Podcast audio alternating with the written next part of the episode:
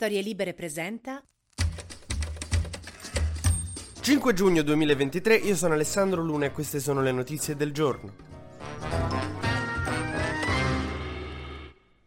Allora, io manco me ne sono accorto ed è già il 5 giugno, la cosa mi sconvolge, perché poi il giugno è un po' quel mese lì, è quello de- degli esami che ti sei lasciato indietro e che iniziano tutti a accumularsi. Ecco, la stessa cosa per il governo Meloni, perché il PNRR sta andando a rotoli e siamo in una difficoltà estrema per sbloccare questi fondi. Adesso c'è stata la relazione del governo su come sta andando questo PNRR. La buona notizia è che voi in confronto state in tempissimo con gli esami. Se mai vi prende lo sconforto, andatevi a leggere la relazione del governo sul PNRR voi al terzo anno fuori corso filosofia vi sentirete dei geni. Uno dei problemi evidenziati proprio dallo stesso governo Meloni è che molti degli investimenti sono risultati poco attrattivi. Che vuol dire poco attrattivi? Immaginate di mettervi su Tinder con soltanto una foto di voi col pigiama di Spider-Man. Ecco quello, ma invece di chiedere un appuntamento state chiedendo dei soldi. Gli investimenti sono poco attrattivi, quindi ci sono delle grandi difficoltà. Il problema è anche che questa cosa l'ha scritta Draghi su misura per sé e adesso il governo non sa bene come fa. Diciamo che sto governo che gestisce il PNRR PNRR senza Mario Draghi è un po' come The Office senza Michael Scott. Per cui adesso Meloni, se non vuole mandare tutto quanto all'aria, deve prendere una decisione molto difficile, che è quella di decidere che cosa scartare del PNRR, quali investimenti insomma lasciar perdere, perché deve liberare un po' di spazio. Diciamo che il PNRR è tipo il tuo telefono che ti dice che la memoria è piena e quindi devi cancellare dei video e stai un pomeriggio intero e ti sembrano tutti indispensabili. Cioè non posso cancellare questi 30 minuti di un concerto di Giovanni Truppi che ci sono già su YouTube. Troppi ricordi quella serata, è stata la prima volta che ho detto detto alla mia ragazza che non mi piace Giovanni Truppi.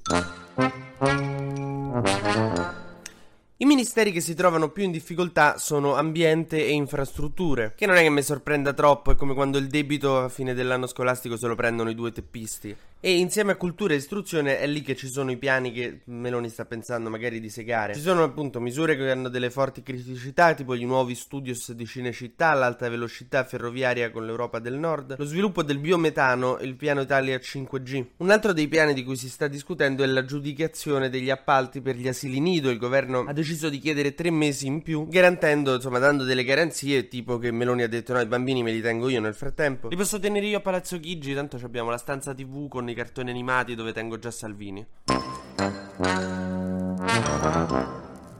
Ma rimaniamo sul PNRR perché diciamo oggi si discute alla Camera sul freno alla Corte dei Conti che voleva controllare sul PNRR ogni cosa che si faceva, il governo ha detto così perdiamo troppo tempo e ci saltano i fondi, quindi meglio che non lo fate, facciamo controllare alla fine la Commissione Europea. Le opposizioni sono molto contrarie a questa cosa perché ah dicono deriva autoritaria, ma quello perché è lunedì, insomma lo devono fare per contratto ogni lunedì. E perché dicono che appunto sia un modo per saltare i controlli. PD e 5 Stelle annunciano battaglie, però io vi consiglierei di sta buoni, raga, perché non so se vi ricordate quando al liceo, tipo quello che ti stava antipatico andava alla lavagna e non sapeva la risposta, quindi tu ti ridacchiavi così facevi lo sbruffone. La prof ti vedeva e diceva: "Ah, sì, di- risponda lei, Luna". Ecco, allora non fate tutti i gaggi finché non sapete la risposta. No, perché è capace che tra due mesi crolla il governo e ve la dovete sbrigare voi e poi se la Corte dei Conti vi ammazza di analisi e controanalisi. Eh. Calenda invece su questa questione è con il governo, ha detto che questo provvedimento di bloccare la Corte dei Conti l'avrebbe fatto anche lui se si fosse trovato al governo e poi ha pianto per 30 minuti. Ma ci tornerai al governo, Carlo, ci torni tranquillo. Devi credere. Mentre passiamo finalmente alla polemica che ha animato questo weekend, quella del saluto romano alla parata del 2 giugno. Saluto romano che non era questo, eh, adesso è pacifico, neanche chi ha tirato fuori la polemica più dice che era un saluto romano. Diciamo che ci sono delle cose, insomma, ci sono torti da entrambe le parti, secondo me, in questa polemica qua. Per chi non lo sapesse, insomma, c'è stato un video che è girato in cui si diceva che c'era questo militare alla parata del 2 giugno che è entrato facendo un saluto romano, poi è uscito fuori che in realtà è un saluto militare che si fa tutti gli anni e quindi non c'era nulla di strano. Però alcuni avevano preso questo video e avevano detto, ah, ecco il governo fascista perché in platea poi ci stava la russa che applaudiva e faceva il segno V di vittoria. Non è un segno che sta tornando il fascismo. La russa, secondo me, poteva evitare di fare il segno vittoria perché chiaramente quelli lì che sfilavano magari non hanno idee più sinceramente democratiche, sono dell'esercito. L'esercito quello è, cioè, di base, buona parte di chi ne fa parte dell'esercito è un po' fascia, però ci salva il sedere in alcune situazioni, quindi diciamo che sono fasci utili. E lo so, è brutto da dire, sarebbe bellissimo se i pompieri che ci tirano fuori dall'edificio in fiamme, poi appunto mentre ci portano fuori, potessero anche spiegarci e raccontarci l'antifascismo dei fratelli Rosselli. Così che una volta fuori possiamo dire mi sono salvato dalle fiamme ed ho imparato i valori della democrazia. Però non... non Ognuno ha le sue cose. Questi, appunto, fanno le parate militari in cui si sentono tutti belli camerati. E poi, però, salvano le vite della gente nel naufragio della Costa Concordia, per esempio. Cosa che hanno fatto questi qua. Poi la polemica era completamente sbagliata. Anche perché poi, dopo che si è capito che era una cavolata questa del saluto romano, insomma, diciamo, è cambiata la polemica. Però ricordiamolo per come è iniziata. Entra con il saluto romano la parata del 2 giugno, tra l'altro sotto gli occhi di Mattarella. Che non voglio dire che, però, visto che non avete mai visto una parata militare in vita vostra, Mattarella sì, le vede tutti gli anni da 60 anni. Cioè, la parata del 2 giugno per Mattarella è tipo The Office per me. So le battute a memoria. Mattarella torna a casa il 2 giugno e dice: Oh, oggi il sesto militare da destra del quinto battaglione aveva una montatura d'occhiali diversa rispetto all'anno scorso. Se ne accorgerebbe se uno entra a fare il saluto romano. Cioè, insomma. Ecco, poi mi fanno ridere gli altri che dicono: No, nessun fascismo. No, non è che nessun fascismo, per carità. Sono entrati urlando decima e loro ti dicono: No, ma in realtà non è un riferimento alla decima massa, è un riferimento alla decima qualcosa del Regno d'Italia. Sì, vabbè, e tuo figlio ti toglie le sigarette dalla borsa per buttarle, non per fumarsele con gli amici.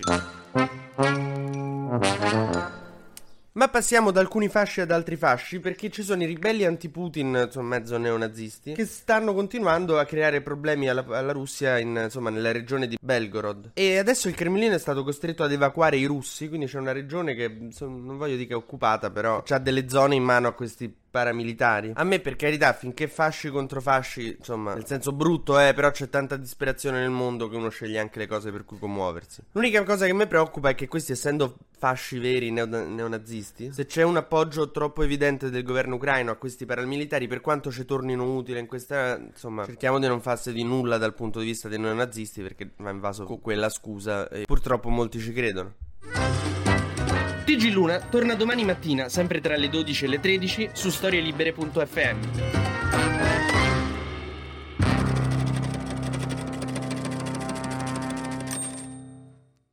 Una produzione storielibere.fm di Gianandrea Cerone e Rossana De Michele. Coordinamento editoriale Guido Guenci.